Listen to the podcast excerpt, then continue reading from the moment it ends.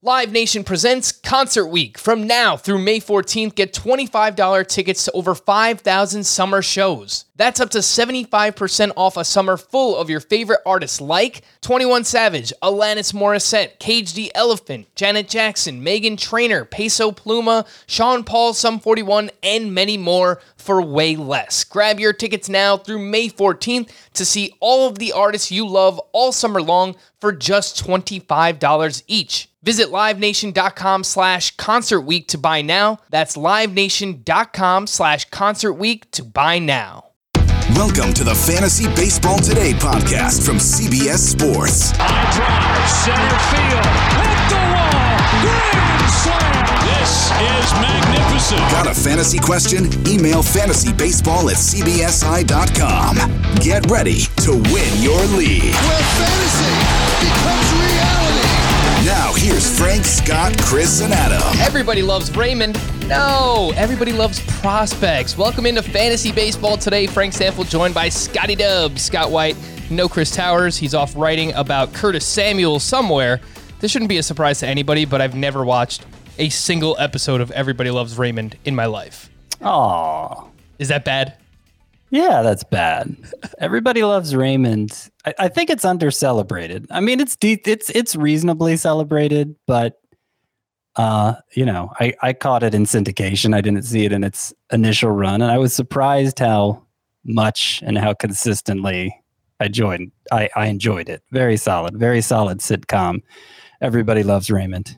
Oh man, if I just ran through the sitcoms I have uh, sitcoms I have not watched, Friends have not watched it. That Oh my goodness. that 70s show have not watched it. I'm sure there's plenty of others. I haven't, I haven't done that 70s show other than just, you know, the the occasional episode here and there. Number one sitcom, Scott, go. Seinfeld. Seinfeld. Yeah. Uh, I'm not gonna say anything about Seinfeld. I've tried. I don't. I don't know that. I, maybe it's just aged poorly. Uh, I'll try again. I'll go back one day I- and do it. I, I, I think I think people most people would say it's aged quite well, but fair enough. You know, I love The Office. I love Parks and Rec.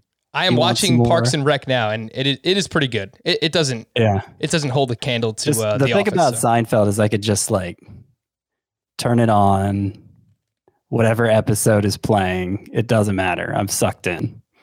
That's exactly how I feel about The Office as well. We are not going to talk about sitcoms for the next hour. We are going to talk about the top prospects to stash in your redraft leagues.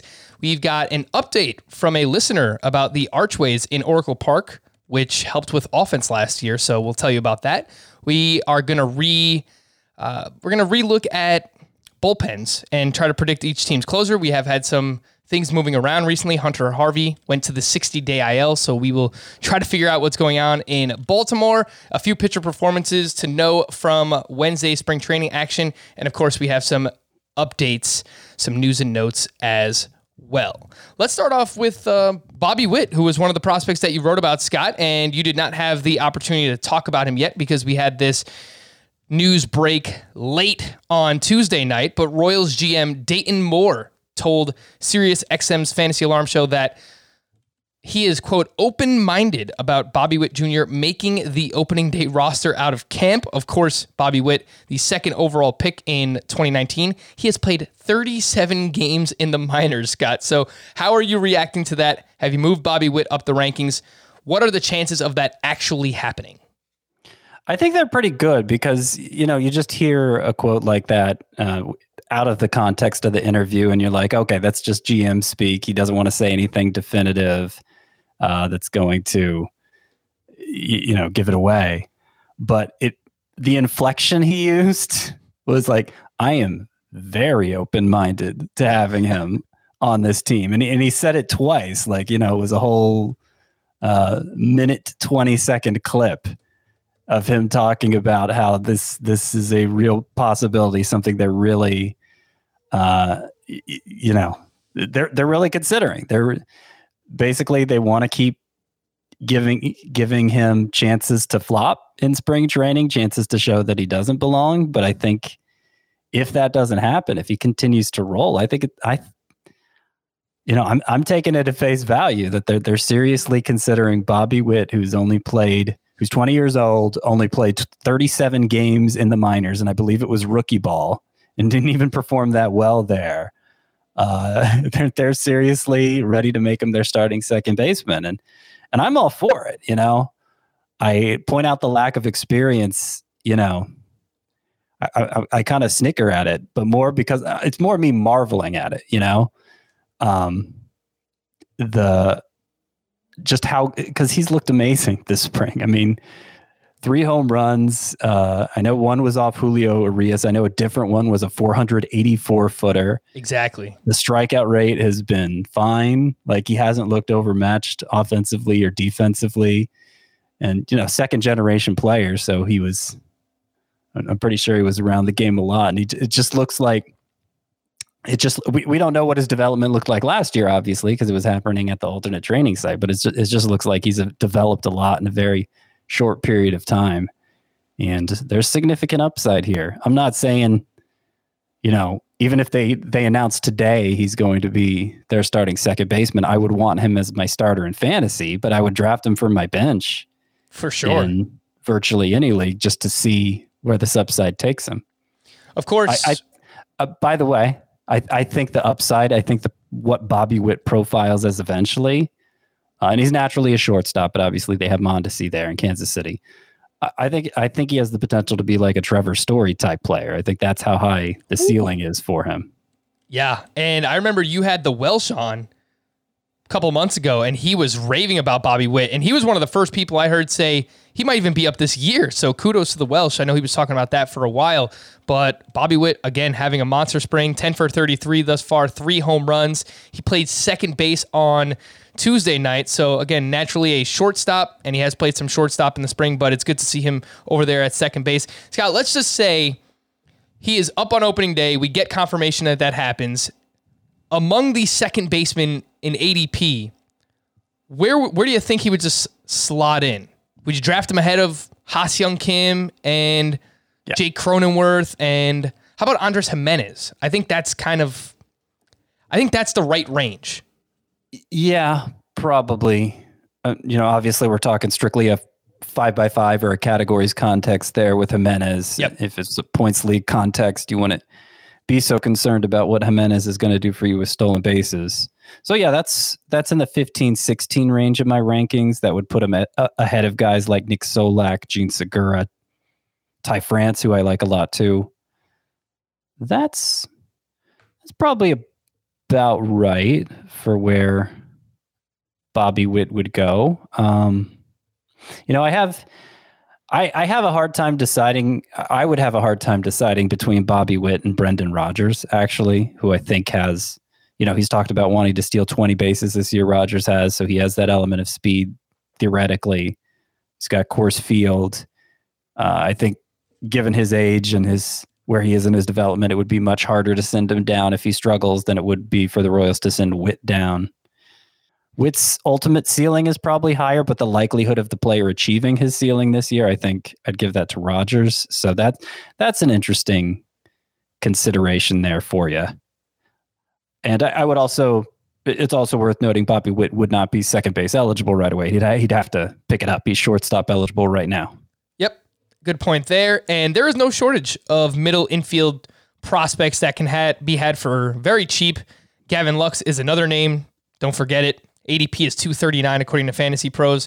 Brendan Rodgers is all the way down and I think it's the 380 range. Yeah, 382. And then I saw Bobby Witt is at 480, but of course that's going to climb now based on this report. So remember the names. Remember the names there. Uh, before we actually get into everything else, FBT listeners, we want you to compete with us in our bracket challenge game.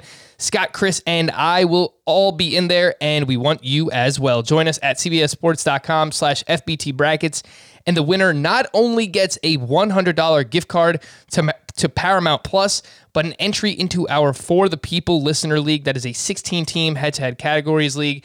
And who enters just one pool? You can also create a group to compete against your friends and fill out your bracket for the chance to win a Nissan Rogue and a trip to the 2022 Final Four. You can play on the CBS Sports app or at cbssports.com slash FBT brackets. And I will tell you right now, it'll be very easy to defeat me in this challenge because the only thing I know about college basketball is that Gonzaga is really good and Cade Cunningham is going to be the number one pick in the NBA draft. So that's that's the extent of my knowledge. Let's look at some other top prospects. Scott, you recently wrote an article about this, which people can find on the website, cbsports.com.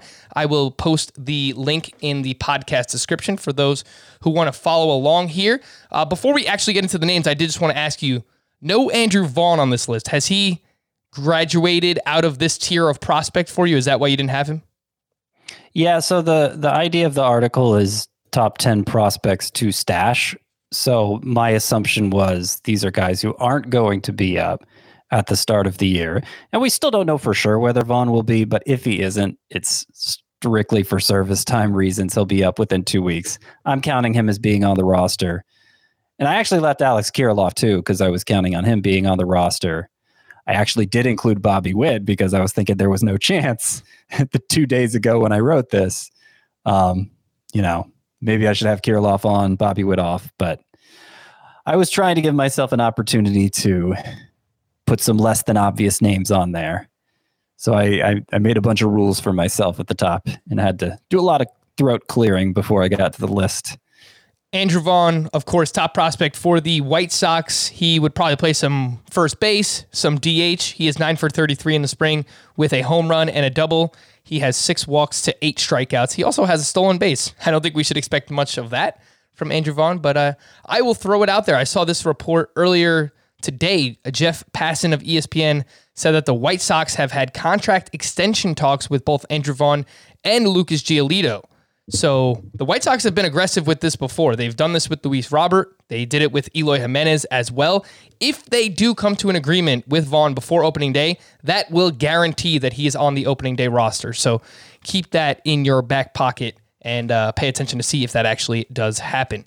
Let's start off with Jarred Kelenic, the outfielder for the Seattle Mariners. He was dealing with a left knee adductor, and he is, as we are recording this on Wednesday night, he's expected to appear in the the Mariners game. He's making his return. So, what do you think about Kelenic, Scott? Do you think he makes the opening day roster? There's a chance that happens, and if not, he'll probably be up soon. What are expectations for Kelenic in in year one? Yeah, it doesn't sound like he's going to make the opening day roster. I didn't think they really wanted him to anyway, and the, the injury, the amount of time he missed with that, it's going to give them a pretty easy out. But I don't suspect he'll spend long in the minors. I think there's a good chance we see him in April uh, I, I doubt they'll be able to hold him back all the way till mid late June when the Super Two consideration comes into play, because I think I think he's basically a finished product. He just has to prove it for a few weeks in the minors, and um, and then presumably he's going to be up. I hesitate slightly because Taylor, I forget I, I forget whether he pronounces it Trammell or Trammell. Um, Taylor Trammell, I'll say, of the Mariners. Uh, formerly of the Padres and before that of the Reds. He's he's he's been a prospect who's been on the move, but he's having a big spring. It looks like he's going to be their starting left fielder. And if he continues to perform that way in the majors, there isn't a clear opening for Kelenic because Kyle Lewis in center, Mitch Haniger in right. I think I think right now Ty France is slotted at DH. So, you know, things happen. Players get injured. Uh, that might that might delay Kelenic's slight table timetable slightly though if everybody's performing reasonably well. Wander Franco, the Tampa Bay Rays have made some roster cuts recently and sent some prospects uh, back to their alternate site. Wander Franco was not one of them. He is six for 22 in the spring. He does have a home run. He has played both shortstop and third base. And I think that's worth noting because the more positions he can play, the more versatility he has. They can find ways to get him in the lineup. So, what do you think about Wander Franco, Scott? Same thing. ETA, what are you thinking? Probably not opening day. And who would you rather have between him and Kelnick? I wouldn't have put him on this list if I thought it was opening day. Uh, yeah, no, he's 20. So, you know, and he last played, he, he hasn't played above A ball yet, though it's, you know, it's, it's hard to know exactly what to classify al- the alternate training site as, right? Because there were some higher end minor leaguers there that he was working out with. So, th- the main thing for me is he went, he, he was with the Rays for the World Series. He was there ready to be activated if they needed him, which you know, they kind of tip their hand with that, right? They they think he's basically ready, and he's he's been the top prospect in baseball two years in a row now. Great contact skills, which should make for an easy transition, I would think. And third base should be looks like the path of least resistance for him. I mean, Joey Joey Wendle is uh, probably going to get the majority of the playing time there, and he's a solid player, but probably for a championship caliber cl- club, probably better off as like a utility guy. Willy Adames, I mean, we keep waiting for the bat to come around. I don't know if it ever will, but he's a good defender, so maybe they don't want to. Maybe that's not really the best way for Wander Franco to make his way on the roster at his natural shortstop position. But the fact they've been playing Franco at third base, you know that that seems like a tell as well. And uh, again, I'm thinking we could see Franco before the end of April. I hope so. That would be awesome. And his strikeout rate at three different levels in the minors 7%, 7.4%, 6.7%. Just, we don't see players with this type of upside make that level of contact. Even, you know, Juan Soto is a little bit above league average, and, and he's probably the best example that you could look at in terms of making contact. So, yeah, the plate discipline here, a double digit walk rate for his career as well for Wander Franco. A lot to like there. Scott thinks he's up before the end of April. Who would you rather have between him and Kelenic, Scott? Well, Frank, I, I rank Kelenic number one and Wander Franco number two. There you go. Yeah. Fair enough. They're ranked. Mackenzie Gore is your top ranked starting pitcher prospect, and he is with the Padres. This one's a little bit tougher because obviously the Padres are loaded, Scott. They have a great rotation. I mean, we're one Dinelson Lamet injury away from that changing, I suppose. Uh, but what, Yeah. are you, what are you thinking with Mackenzie Gore? There, there actually is a, a, a reasonable chance Gore makes the opening day roster. I, I still don't think he will, uh, but it doesn't look like Dinelson Lamet's going to be ready. So they're going to have a rotation opening from the beginning. Adrian uh, uh, Morejon and Ryan Weathers both have major league experience and are also in a battle for rotation spots. So I would suspect they beat out Gore especially since you know we heard we heard some rumblings. Uh, the reason Gore didn't get called up last year was because he was having some delivery issues at the alternate training site. It was affecting his control, and he has had some issues with walks this spring. So I'm I'm not sure that's totally ironed out. If there are any doubts there, I think they'd prefer to send him down. So I'm I'm guessing Gore won't make it, but it it won't be long. He's the best pitching prospect in baseball. He's of age. He's dominated at every stop in the minors. Uh, you know, if, if Dinelson Lamet comes back strong and they, and they got five strong there in their rotation, you know, I, I could see it being delayed until mid-season as opposed to April or May. But uh, he he's certainly the pitcher I would want to stash most. The pitching prospect I would want to stash most is is Mackenzie Gore. 22 years old for Mackenzie Gore, former third overall pick back in 2017. Of course, with the San Diego Padres, regardless of format, Scott, right? Even in a shallower head to head points league, would you be looking to stash him on your bench if you could? So basically, these top three, Kelnick, uh, sorry, Kelnick, Franco, and Gore, I, I see them as basically stashes in all formats. You get anything shallower than 10 teams, it's going to be hard to justify, I guess. Uh, and, you know, in a, in a shallower league like a 10 teamer or a small 12 teamer, it might be difficult to be someone who stashes two of these three. But somebody in your league should be stashing each of those three. Let's move over to Logan Gilbert of the Seattle Mariners. Another one here on this list. One hitting prospect and one pitching prospect. The Mariners coming soon. They're gonna be they're gonna be really they're gonna be really good. Uh, and Logan, Logan Gilbert is someone that I, I do like quite a bit. A towering right hand pitcher. He has only made one start in the spring, and I saw a clip on Twitter the day he made that start of him striking out Mike Trout looking. So no easy feat there to accomplish. Um, where does Logan Gilbert rank for you? Obviously, he's second behind Mackenzie Gore, but I think the Mariners could be pretty aggressive here with him. They do have some names in that rotation, um, but it sounds like he might have a shot early in the season. Yeah, he might. I, I I feel like because he only made one actual true spring appearance, uh, and I guess it's not over. I guess he could still make another, but it doesn't seem like they were giving him a chance from the start of the year, which you know I wouldn't expect them to. They're not expected to contend this year. But he, he looks like pretty close to a finished pros- product. He was already he already had success at Double A. He already has two established breaking balls and made it apparently made a lot of progress with his changeup last year. He controls the zone well. I, I don't see a lot of faults in Logan Gilbert at this stage of his development. And so yeah, it's it's it doesn't look like a situation where they're going to be able to keep him down all year. And not to the same extent of Mackenzie Gore. And you, you just mentioned it was only the top three prospects we talked about here that you would be looking to stash in 12 team leagues. But I have a few 15 team leagues where Well, no, I, I, in all leagues. In all leagues. There, are, all- there are some of these others that I might stash in a 12 team league, particularly if you're talking like roto roster size, you know, 29, 30 players rostered. It's just beyond the top three, beginning with Logan Gilbert. I wouldn't call, I wouldn't consider anybody here down to be mustache, you know? Did you just say mustache? Do you have something to say about my facial hair, Scott?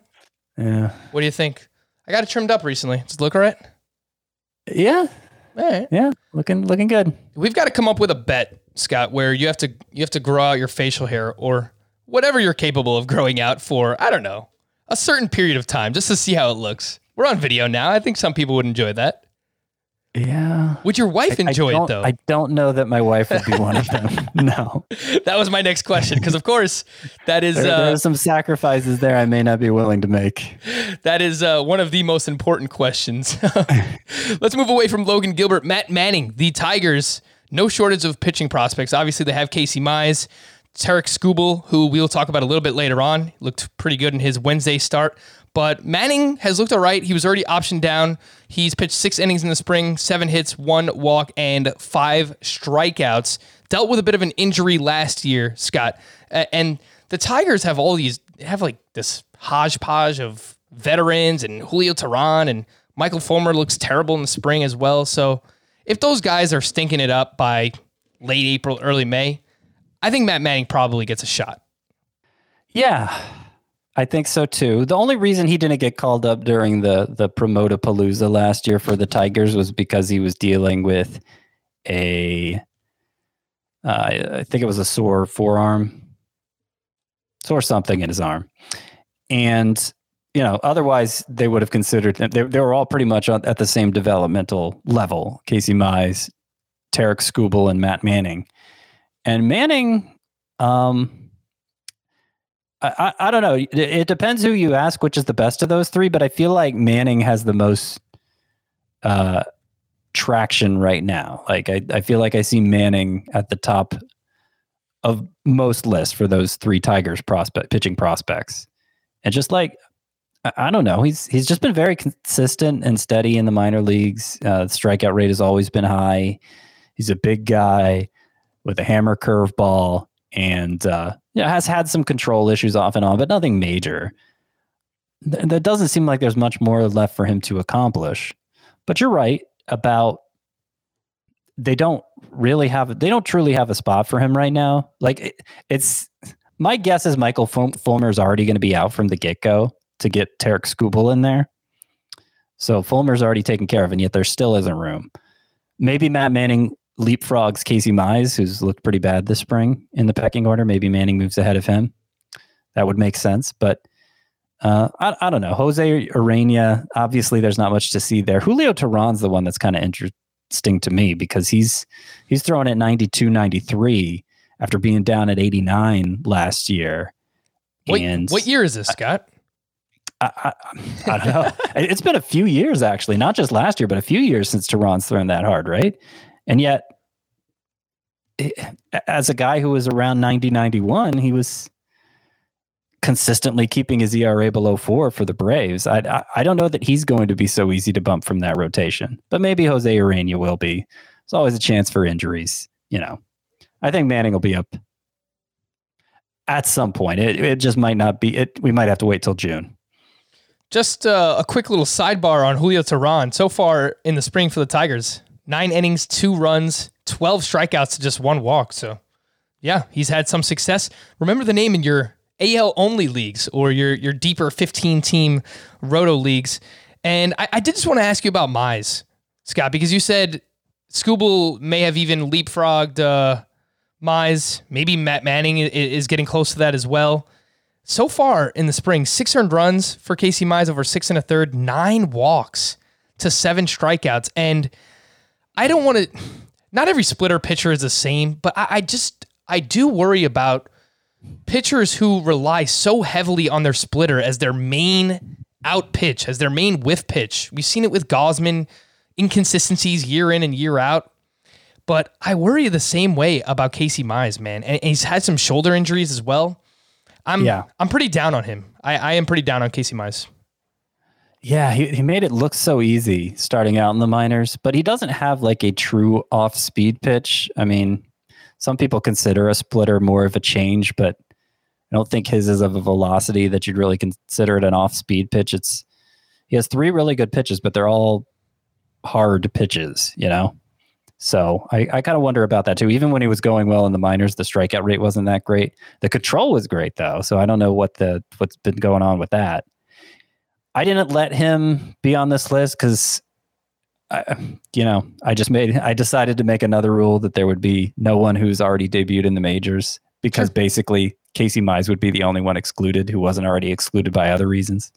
If if I let Mize be on the list, though, he would have uh, probably slotted right after Manning here.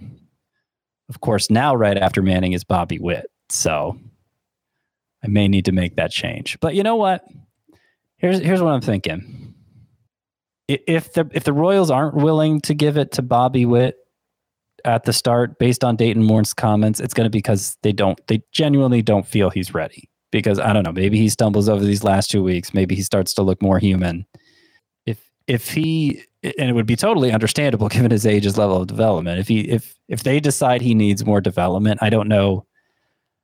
I don't know that I'd be counting on seeing him in April at that point. You know, I, I don't know that I'd be counting on seeing him in June. So obviously, Witt doesn't belong on this list if he wins the second base job. But for now, I think maybe it kind of makes sense to leave him here just because it's it feels like a sort of an all or nothing proposition right now. And this is pure speculation on my part. I have not read anything, but I will just throw it out there. There is a new CBA coming up after this season. The MLB and the MLB Players Association they have to discuss, sit down, discuss the CBA, figure out what they're going to do with prospects and service time and all the all this other stuff. Universal DH, and there could be changes to service time. So all I'm saying is I can see potentially teams being more aggressive with prospects this year if they think things are going to change in the future regarding service time and, and how prospects are handled and because all this kind of manipulation, I'm pretty sure the players association wants it to go away to some level. So they're gonna they're gonna talk those things out, but I I can see teams potentially being more aggressive with prospects this this year more so than in years past because of that. a few other names on this list for Scott Jeter Downs, Josh Jung, uh, Jeter Downs of the Boston Red Sox, Josh Jung of the Texas Rangers, and Alek Manoah of the Toronto Blue Jays. I do want to get to some other stuff. So if you want to Nolan read Jones too. You skipped over Nolan Jones. Nolan Jones oh. of the Cleveland Indians, you can read about all those again in Scott's article. The email of the day. I, I, I want to throw in a couple bonus names that Sure. people called me out on. Heliot Ramos, Elliot with an H on the front he's crushing it in the spring. of the Giants. Yeah, he's been crushing it this spring. It's it's a difficult profile to land because he's he's kind of just a slugger, and there's a lot of sluggers out there.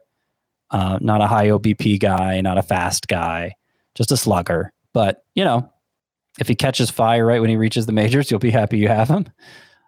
And now I'm forgetting the second one. Good. I'll try to think of it. There was another one I had I wanted to mention too, but now I can't think of it. Oh, Ramos is a good one. And I would say any prospects that are still playing at this point, I mean, a lot of teams have already optioned their prospects. So if they haven't yet, there is at least a chance that, you know, either they'll make it on opening day or we see them earlier in the season. And I think it's relevant to talk about Ramos right now because our email of the day came from Ray, Dear Larry, Curly, and Mo. If Adam's feeling left out, throw in Shemp. So, of course. Uh, I wanted to update you on the arches in Oracle Park. I wrote to you last year about the arches being closed and the effect on the way the park plays. At the time, I noted that the thing to keep in mind about Giants hitters and pitchers is whether the arches remain closed or not this season. As of yesterday, they are still closed, and he actually sent in a picture of the arches being closed at Oracle Park. Word is they will stay that way. This has big implications, especially for players like Brandon Belt, who really benefit benefited last year. When the wind is blowing out, the closed arches create an updraft that gives the ball a significant amount of carry. The black cloth doesn't look substantial, but you can feel the difference when you stand directly in front of the gap between the gates. Another lefty who really benefits is Alex Dickerson. So specifically, obviously, you know, for lefties hitting the right field, it's um it's very deep in that part of Oracle Park. But uh, as mm-hmm. of now, based on I haven't yeah, I've tried to research and, and, find articles. I haven't seen anything about it. So we'll we'll continue to pay attention. But offense was up last year, Scott, and I think that's worth mentioning here for Giants hitters. Yeah. I agree it's worth mentioning. I don't think it's gospel yet, even if we know that they're blocked. Like I remember when Sun SunTrust Park, I guess it's now Truist Park in Atlanta first opened, like it looked like it was just gonna be a home run haven because you know the the way it was playing at the start of the year that's just how it looked. But then things normalized over time. It, it, it, looks like a pretty neutral park now. And you know usually you need a bigger sample that uh, of than two months and really only half the games being played there over those two months to uh, to really lock in those park effects. Uh, you know it maybe it would play differently in April than it would in August. You know, we don't know that either. So it's probably going to help either way, but the extent to which it'll help is, is difficult to say. And obviously, it has for 20 plus years been the toughest place to hit in all of baseball. So, based on two months of data, I'm not willing, I'm, I'm not ready to go all in on it not being that anymore.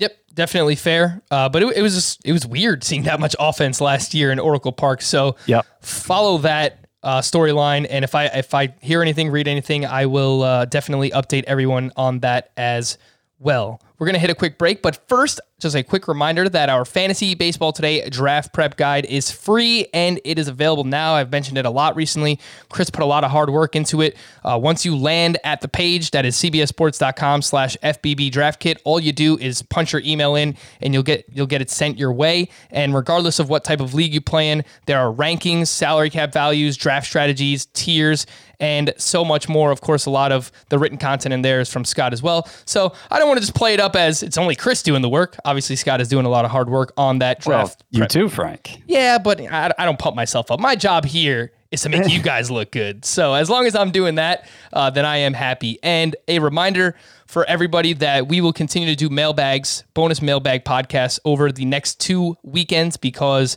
obviously this is uh, this is draft season. So it is a very busy time, so we're going to continue to take your questions on those bonus mailbag podcasts and release those on Saturdays. You can email in your questions at fantasybaseball at cbsi.com. But as usual, if you enjoy the podcast, feel free to leave us a five star Apple Podcast rating. And in the review, you can drop a question. But also, over the next week, we are going to do bold predictions on next Friday's podcast. So I want to see some of those bold predictions or hear them. So Send those in, email them in, tweet at me at roto underscore Frank. We will include those in our bold predictions for next week and drop them in the, your Apple Podcast reviews as well. If you are watching on the video side, don't go anywhere. If you are listening to the podcast, we're going to take a quick break. But when we return, we have some pitcher stuff, some updates from Wednesday coming up next here, Fantasy Baseball Today. Worn by players like Michael Harris to meet the demand of elite ball players, the New Balance Fuel Cell 4040 V7 is a versatile option. The 4040 V7 is built for the athlete who needs responsiveness and ability to cut and run at their full speed. The model features a fuel cell foam underfoot and a synthetic and mesh upper to provide breathability, comfort, and a snug fit as you round the bases. The fuel cell midsole features nitrogen infused foam specifically designed to propel athletes forward. Learn more about the 4040 at newbalance.com. Homes.com knows that when it comes to home shopping, it's never just about the house or condo, it's about the home. And what makes a home is more than just the house or property, it's the location and neighborhood. Homes.com offers in depth neighborhood guides with detailed video overviews, comprehensive narratives, and unbiased information from a multitude of sources. You thought we go in depth with player analysis on fantasy baseball today? You haven't seen anything yet. Each listing features comprehensive information about the neighborhood, complete with a video guide. If you have kids, it's also schools, nearby parks, and transportation options. When looking at local schools, they offer test scores, state rankings, and student to teacher ratio. They even have an agent directory with the sales history of each agent. That's why Homes.com goes above and beyond to bring home shoppers the in depth information they need to find the right home. So when it comes to finding a home, not just a house, this is everything you need to know all in one place. Homes.com. We've done your homework. So I wanted to highlight, Scott, that Tyler Glasnow threw a he has been throwing a new slider so far in the spring, and he threw 25 sliders on Wednesday at 87 miles per hour. He wasn't particularly effective against the uh, Pittsburgh Pirates of all teams, but I thought it was worth noting because for years Tyler Glasnow has been this two pitch pitcher, throws that high 90s fastball, he has that wipeout curveball, but it's this slider cutter hybrid. He threw it 25 times, so that's pretty significant, and I was pretty interested in that. Any takeaways? Okay, 25 times. Um, and how what what was the what was the line for him? The his final pitching line, I think it was four innings, seven hits, four runs allowed against the Pirates. Yeah, it was four innings, six hits, four runs, one walk. So you, that's pretty good. Seven strikeouts. Yeah. Yeah. I mean, it, I, I think the biggest thing it could mean for Glasnow is, and, and, um, you know, ba- basically fastball curveball pitcher. When the curveball, he didn't have command of it. He was basically a one pitch pitcher, right? That that's something that um, I've seen suggested on the Rays beat that if he can get a second breaking ball going with that curveball, that gets that gives him two to work with. If he's only spotting one one day, you know he could still turn in an effective start. It might explain some of the inconsistencies we've seen from Glasnow during his time with the Rays. You know, obviously this wasn't a great start and it was against a bad team, but you know, I think he dominated the Braves last time out, and it's only spring training, so he's working on stuff. Uh, you know, the fact he threw it that many times suggests he's really trying to lock it in, right, and not caring so much about the results. So yeah, it, it's it's an encouraging development for Tyler Glass now. Tarik Skubal mentioned a little bit earlier all those Tigers pitching prospects. He pitched three innings against the Phillies on Wednesday. He allowed just one hit, three walks. Don't love that, but six strikeouts, and he threw a cutter eight times, and he only threw that cutter seven times all of last season. So he's another one where he's working on a new pitch, getting that cutter worked in. Uh, Scott, I feel like we've talked off air about this, but you are your optimism is growing for Skubal, correct? Yeah, no, I, I wrote about him in uh, post hype sleepers. I had a post hype sleepers article that came out last week, and uh, was one of the names I talked about there. He worked with Driveline Baseball this offseason to develop uh, something to offset his fastball better because he had a changeup last year and it was, you know, he started using it more late in the year and had some success with it, but he didn't feel great about it. His fastball is amazing, Skubal's is, and it, it was so good that he could basically get away with throwing only that in the minors. So it's really about filling out the arsenal around that. And if he has a really good complement to it now, uh, I mean, this is a guy who struck out almost 18 per nine in his nine starts at Double A two years ago. So significant upside there for Skubal. And I need I need to start drafting him late because I don't think I've gotten him anywhere yet. Yeah, me too. And I like him. I just I haven't wound up with him anywhere. So I don't know why that has been the case. But uh, Tarik Skubal definitely Take a shot. Late round flyer in your fantasy baseball draft. Sandy Alcantara, not a late round flyer. He'll likely be drafted inside your top 150 picks. Five innings, nine strikeouts, 14 whiffs on 64 pitches against the New York Mets. Don't want to overreact to something like this, but Sandy Alcantara has the stuff. We haven't necessarily seen it generate into whiffs and, and strikeouts so far in his career, but man, this is definitely encouraging. 14 whiffs on 64 pitches. The ADP for Sandy Alcantara, 152.6. Corey Kluber, random, but rocket ship up the ADP. He is now up to 151, pick 151, ahead of Alcantara. So I wouldn't do that hmm. personally. Uh, Scott, I know you like Kluber. Is are you willing to go that far? Are you taking Kluber over Sandy Alcantara? Well, here's the thing kind of a double spoiler here. I'm working on sleepers, breakouts, busts, three different columns, version 3.0. I, I added Kluber to my sleepers. I'm adding Alcantara to my breakouts because he has he's said he needs to throw his four seam fastball more. And he has made an effort to do that this spring. And we've seen the strikeout rate uh, explode. Tiny sample, of course, but we've seen it explode with his decision to do that. You look at the breakdown of his pitches, the, the whiff rate on each of them last year. His four seam fastball, uh, you know, by the standards of that pitch, it's it's not normally known for a high swinging strike rate. His is among the highest you'll see for that pitch, and um, it seems to be pairing well with the changeup. You got a lot of whiffs on the changeup today. Seems like those pitches complement each other.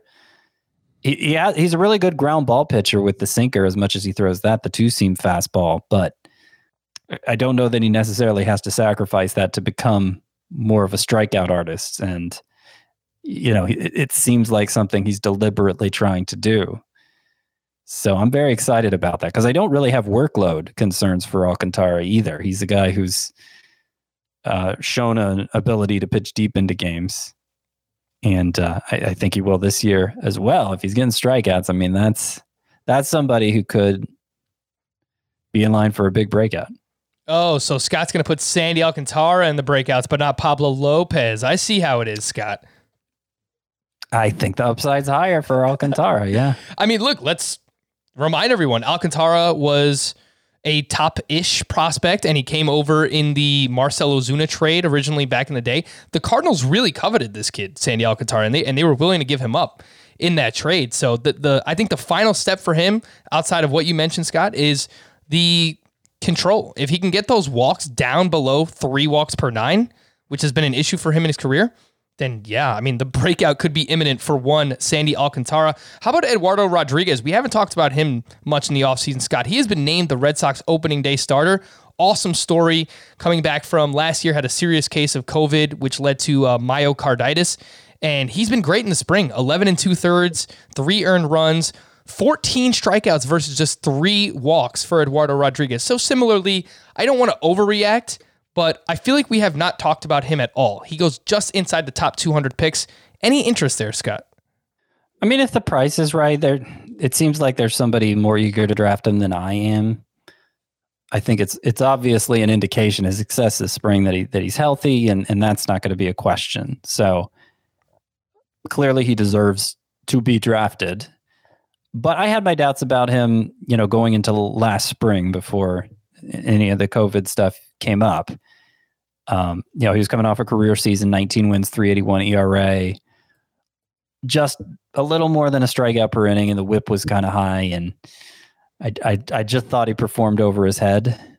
Um, and especially since the Red Sox aren't shaping up to be a great team this year, I'm going to stick stick to that. I see him as more of like a late round type. And, and that's it. That's the end of the sentence. I'm so bad at that. Uh, no, and, I, I faked myself out that time. so I'm happy that you informed me that that was the end of your sentence. Last thing we'll uh, mention pitcher stuff from Wednesday. Charlie Morton. the hype is growing. Four and a third, uh, one run. It was an unearned run allowed, and four strikeouts. Mark Bowman, who covers the Atlanta Braves, had this to say on Twitter that Charlie Morton was sitting 93 to 95 miles per hour okay, we like that 95 part of it a little bit more, obviously, and said his breaking balls are dancing like a wiffle ball. So, Scott, I know that you were talking about moving Charlie Morton up in your ranks recently, and he is up to SP 35. Any chance he creeps up a little bit higher? I don't think so. I have durability okay. questions with him, and that's that's going to keep him down that far for now. I mean, we get into the season, and maybe some of those ahead of him start uh, start eliminating themselves from that discussion. I'm sure some of them will, just because that's always what happens. But as things stand right now, I think that's about as high as I can justify putting Morton. And that would be, you know, I'd be happy with him. I mean, personally, I'd be happy with him as like my number five. But, you know, top 35, that would be some people's number three, I guess, if we're talking an even distribution of pitchers. Yeah, the hype is growing for me uh, on Charlie Morton. I have him up at SP 32. I moved him ahead of Sonny Gray, who's dealing with an injury right now. Moved him ahead of Dinelson Lamet. And then, you know, just ahead of him, Ian Anderson, Jesus Luzardo, two young guys that I think have a ton of upside as well. So once you see those names start to go off the board, I would be looking Charlie Morton's way, uh, at least in my rankings. Let's hit some quick news and notes before we update people on the bullpen situations for each team. The Red Sox option both starting pitcher Tanner Houck and outfielder Jarren Duran back to the minors. Some were asking about Houck in the offseason, and the walks have been a big issue. Scott, you just gave me a, a, finger point like either I did something really right or I did something really wrong. No, I remembered. I remembered the other prospect I wanted to mention. It was Jarren Duran. Ah, as yes. a potential stash for later in the year, especially, you know, since it, it sounds like there there's some buzz now that he's um, developing power. We'll have better indication of that by the time uh, as he's working his way up to a promotion. If he's hitting some home runs in the minors, but good speed guy. Um, he's always hit for a high average in the minors. Well, not always, but he has. Yeah, he, he he's shown the ability to do that before. He will now be known as Jarren Duran Duran on this podcast. He is, quote, hungry like the wolf. Ramon Laureano is dealing with a sore left side. A's manager Bob Melvin said Laureano is, quote, going to be okay and could return to games early next week. Sticking with the A's, Trevor Rosenthal made his spring debut on Wednesday. He allowed one run on two hits and a walk, but more importantly, he came out of the game healthy. He has been dealing with a groin issue. I saw the velocity was down a little bit for Rosenthal in this appearance. It is his first appearance of the spring, so pay attention to that for the next couple of uh, appearances. But Rosenthal, someone that both Scott and I like quite a bit. If you are willing to pay up for a closer, Dominic Smith, uh, Adam, close your ears if that's possible because you just won him in our salary cap draft yesterday. Dom Smith was scratched from Wednesday's game against the Marlins due to wrist soreness. So hope he's all right.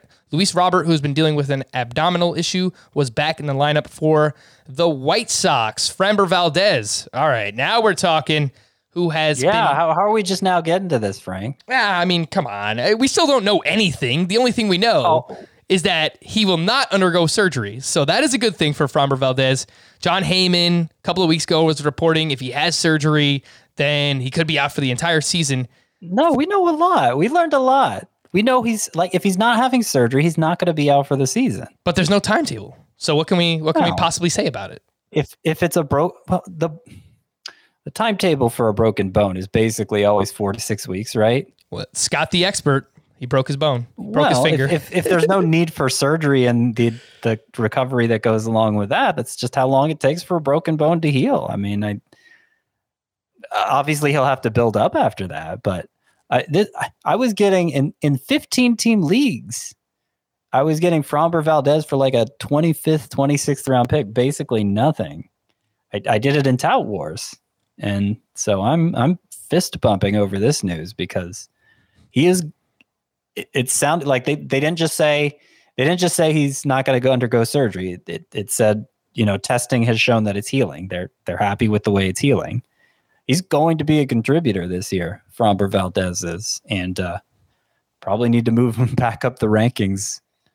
I don't know, maybe hundred spots. Probably shouldn't be going that far behind like Mike Soroka, I would guess. Mm, very touchy topic. Don't talk about Scott's Framber Valdez. That is his boy. Reds pitcher updates. Tejay Antone is dealing with a groin issue. He is day to day. He will not make his start this weekend. He could, however, throw a bullpen over the weekend. Uh, speaking of both, speaking of Reds pitchers, Amir Garrett and Lucas Sims threw live batting practice on Wednesday. Garrett is dealing with a forearm issue. Sims is dealing with an elbow. Didi Gregorius has a concussion after getting hit in the back of the head with a pitch on Tuesday. He will be reevaluated on Friday. And Philly starter Zach Eflin was scratched from Friday's start with a back issue. His teammate Spencer Howard is also dealing with back spasms, so they might be contagious out there.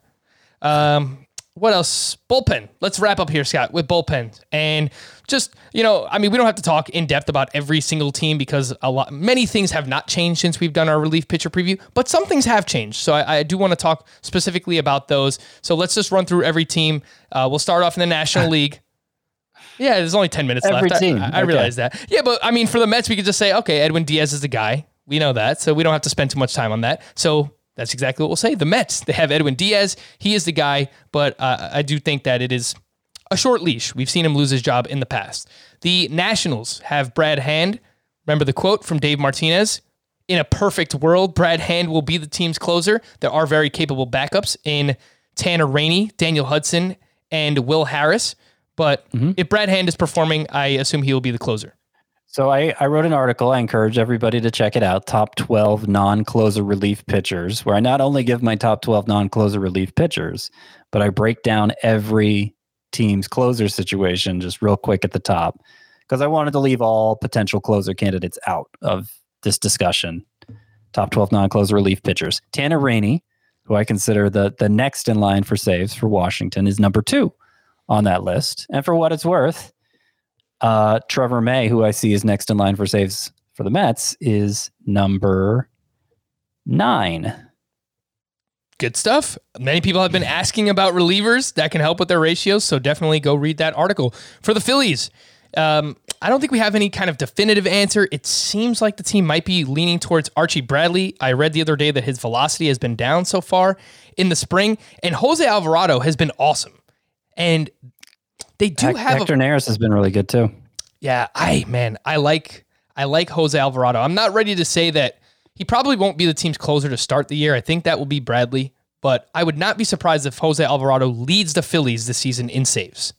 That is not Hmm. They really a bold another- prediction, but it's a prediction.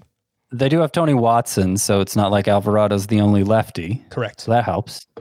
For your Braves, Scott, the uh, you have said all along that you think it's going to be Will Smith, and Brian Snitker Mm-hmm. has really kind of just stuck with one closer as long as he has been there, and another team that has a lot of lefties in the pen. So I don't think that that is an issue for the Atlanta Braves. You're sticking with that for now, Will Smith. Yeah, three of their top four bullpen arms are lefties, including Smith. He's paid like a closer. He was an all-star closer two years ago.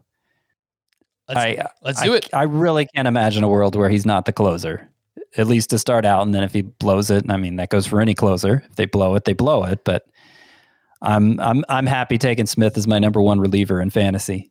For the Marlins, they have Anthony Bass versus Yimi Garcia, and I believe it was Craig Mish who uh, ruffled your feathers. Scott said that he, Challenged me. he guaranteed you that Anthony Bass would be the closer, and Bass has been better so far in the spring. Super small sample sizes. I don't think he's very good, but he's probably the guy to start for the Miami Marlins. The Cubs, Craig Kimbrel is going to start as the closer, but Scott, what is going on there? Because I I believe you wrote about him recently in your spring notebook or another article, but what's going on? Spring Notebook. Yeah, he's he's having some delivery issues that they're working on. They're similar to the delivery issues he was dealing with early last year, is what the report said. And obviously, he lost his job early last year, and then was really strong in September. Didn't never really gain the job back, but had an awesome September. Still throwing hard. I, I do think there's still elite closer potential there for Kimbrel, but it's been such. He, he's he's been you know, we've seen a lot more bad from him than good over his two years with the Cubs, and I don't have a lot of confidence right now. They don't they don't have a great alternative, which helps, but like even if they're turning to Kimbrel for saves, you want him to be good, or else that's that's not doing your fantasy team any favors either. Yeah, my confidence is wavering in Kimbrel, and he was someone at the beginning of this process that I, I felt pretty good about, and just seeing these issues, you know, rear up again in in spring training, it does not make me feel good about Craig Kimbrel. I would say the name to watch is probably Ryan Tepera. I read about something about him the other day. Brandon Workman is in that bullpen as well. Uh, Rowan Wick was their best reliever last year, but he will start the season on the IL. Wasn't wasn't Tepera the guy who got an MVP vote last year because somebody misentered it? That sounds familiar. That might have happened. Yeah, I, I think that was the guy. Uh, for the Reds, mentioned Amir Garrett and Lucas Sims are dealing with injuries, but we do like Amir Garrett to emerge as the guy there. He just has the closer mentality. I was searching him up on Twitter the, uh, earlier today to see if there were any updates, and there was just a video of him saying, "I'm the guy. There is no competition." So he just, I love it. I love it out of Amir Garrett. It, it, it, it helps that his primary competition, Lucas Sims, has been dealing with an injury all spring. Yes. It's more severe than than Garrett's, though it looks like they're both on the mend now. Lu- uh, Sean Doolittle's been terrible. Tejay Antone, I've seen him get hyped maybe as a possible closer or a possible rotation option. he can do it I'm all, pretty sure Scott. it's Garrett. Like my my ideal for drafting closers in fantasy right now is is Will Smith, you know, around round 15, and then Amir Garrett around round 18, something like that. And, th- and those are my closers. That's that's what I'm aiming to do. Well, in Tout Wars, Scott, you wound up with no closers. So I know. It's all right. You'll figure it out. Uh, the Brewers, Josh Hader will be the guy. Definitely a capable backup in Devin Williams. So if Hader falters at all, we could see a switch there. Not that we're expecting that, but just remember. For the Pirates, manager Derek Shelton said the team does not have a closer. Richard Rodriguez picked up some saves last season, and I was reading about this just earlier that their manager Shelton uh, he likes Richard Rodriguez in that setup role. I've got a bit of a, a prediction here, Scott. David Bednar, remember the name. Guy has been lights out in the spring. He's throwing 98 miles per hour. He has a splitter as well. Six shutout innings with 11 strikeouts. Throws super hard. He came over in the Joe Musgrove trade. That's my prediction. David Bednar is the closer for the Pittsburgh Pirates when they win, I don't know, 50 games this I'll year. remember the name. I mean, I'd, I'd still draft Richard Rodriguez, but not with a lot of confidence. Richard Rodriguez is really good, though. He is good. yeah. I think there's a good chance he gets traded this year at some point as well. For the Cardinals, I think Jordan Hicks, they want him to be the guy and he'll work his way in. Uh, Alex Reyes is worth mentioning. He's looked really good in the spring thus far. The Diamondbacks, Joakim Soria, we're just kind of assuming here, right, Scott? No, it, I, I'm I'm taking the beat writers at their word. They're all they are all say he's the front runner. He's expected to. Um, Okay. Stefan Crichton's technically competing with him, but I don't think. I think Soria stacks up as a closer better, and obviously has more experience in the role. So I feel pretty confident drafting him for saves. I, I don't think Giov- Giovanni Gallegos is out of the Cardinals mix either. Just to backtrack a little, I don't Mhm. know that Jordan Hicks is going to be ready for that high leverage role right away, but we'll see. I think ultimately they want him in it. Yeah, the, everything that they've said about Jordan Hicks is that he'll work his way in, but I've I've seen this story too many times, Scott, where someone is the closer to start the year, and if they perform really well, they're not going to take that player out of the closer's role. So definitely worth mentioning the name Gallegos uh, and Alex Reyes as well. For the Rockies, Daniel Bard seems like he should be the guy. He was the closer last year for them. Worth mentioning, Scott Oberg is coming back this year after missing all of last season, and he has looked pretty good in the spring so far. Yeah, Bard has been named the closer. Nice. I like that. Dodgers, Kenley Jansen, definitely the closer and has looked really good in the spring. The Padres, I your guess is as good as mine. It's Mark Melancon, Drew Pomeranz, Emilio Pagan, Keone Kela has closed save, uh, games before as well. Scott, it is March 17th when we're recording, March 18th when people are listening. Your prediction to lead the Padres in saves. Mark Melancon, I think, is who it's going to be. I'd rather it be Pomeranz. I think Pomeranz could be a stud closer, but he's he's the he's the high leverage lefty, the one that they have, and so I don't think they'll confine him to that role. I think Melanson, um, you know, he doesn't profile like a closer, but he has a long history, and I think he'll be good enough to basically stick with it. I don't have a lot of confidence in drafting him, but that's that's my hunch right now how it's going to play out. Scott, who leads the Giants in saves this year? I I, th- I think it'll be um Jake Uh, Jake McGee. yeah yeah Jake McGee. Sorry, that was the name I was trying to think. of. Yeah, Jake McGee. They gave him a two year deal. He was awesome for the Dodgers last year. Uh, but Matt Wisler could could potentially as well. In the American League, for the Yankees, Aroldis Chapman is their closer, and Zach Britton had surgery recently, so Chad Green is the next man up there. For the Red Sox, have we got confirmation that Matt Barnes is for sure the guy? They traded for Adam Ottavino in the offseason. No, we don't have confirmation. I, I think Barnes is the front runner just because he ended last year in the role. But Ottavino might be better. It, it could still go to Ottavino. For the Rays, they had 12 different pitchers record a save last season. We know Kevin Cash is going to use a bunch of different guys. So most likely Nick Anderson, Diego Castillo, Pete Fairbanks, but I'm sure they can sign Scott White to be a reliever and he'll get a save throughout the course of the season as well. The, for the Blue Jays, Kirby Yates, that is a definite, right? I when he signed, they were talking like it wasn't definite. And Jordan Romano is actually number one on my top twelve non-closer RPs. Uh, he he was briefly anointed to the role last year with some fanfare, and then got hurt right away. But I would be I would be very surprised if they didn't go with Yates at first, and as long as the elbow was fine after last year, I imagine he'll keep the job.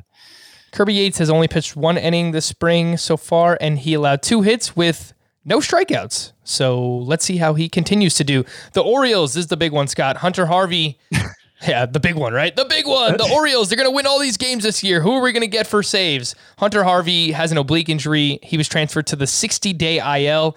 I would like to apologize to the Orioles beat writers who I spammed on Twitter yesterday, continuously asking who is going to lead this team in saves. But every single one of them said Tanner Scott is the name, Scott.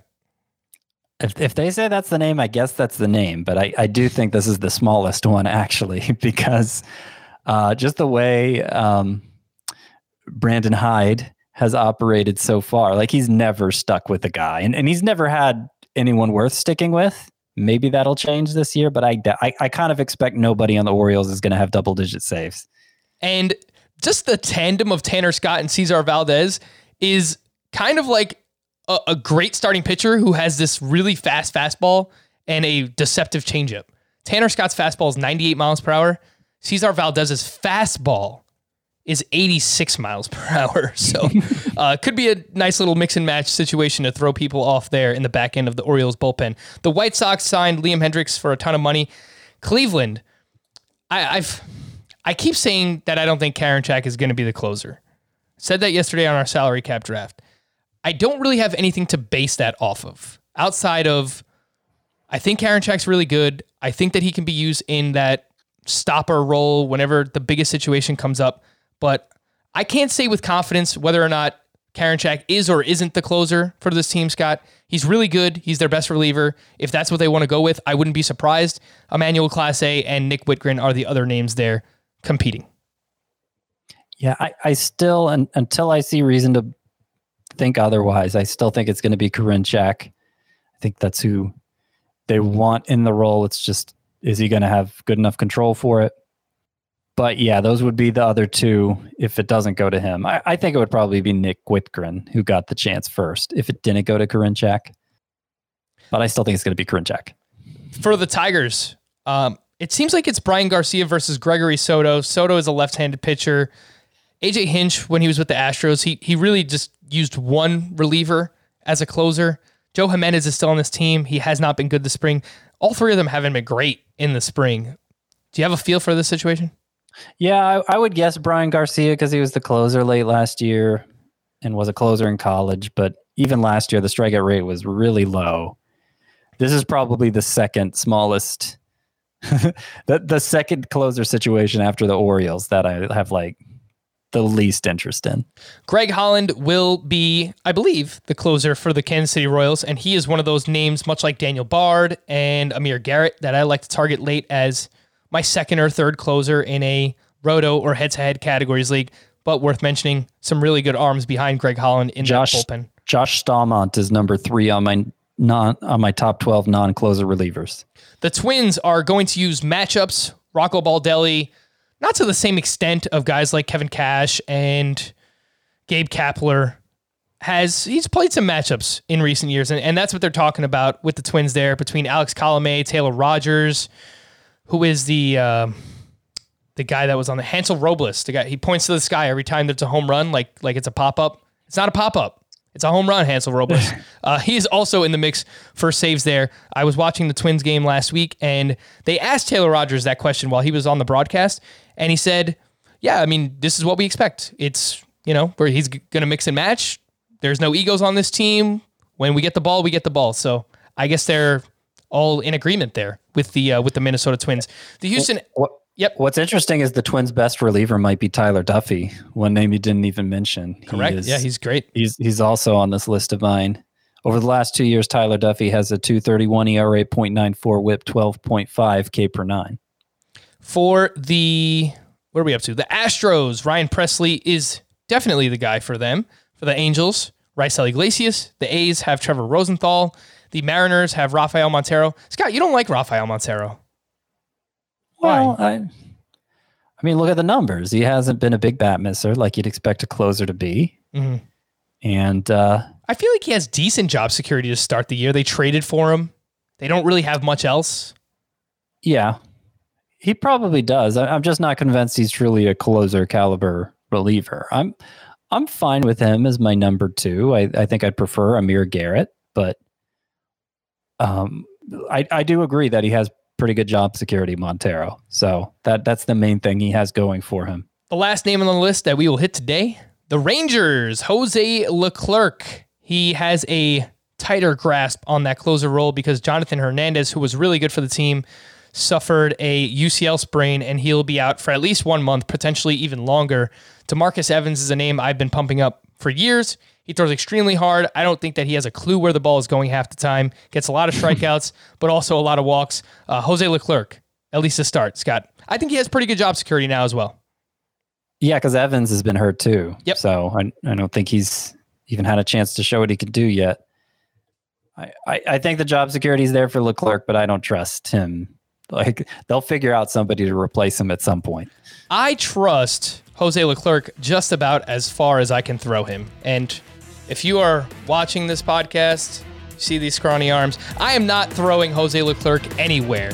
We'll wrap, wrap it up. For Scott, I'm Frank. Thank you all for listening and watching Fantasy Baseball today. We'll be back again tomorrow morning. Bye bye.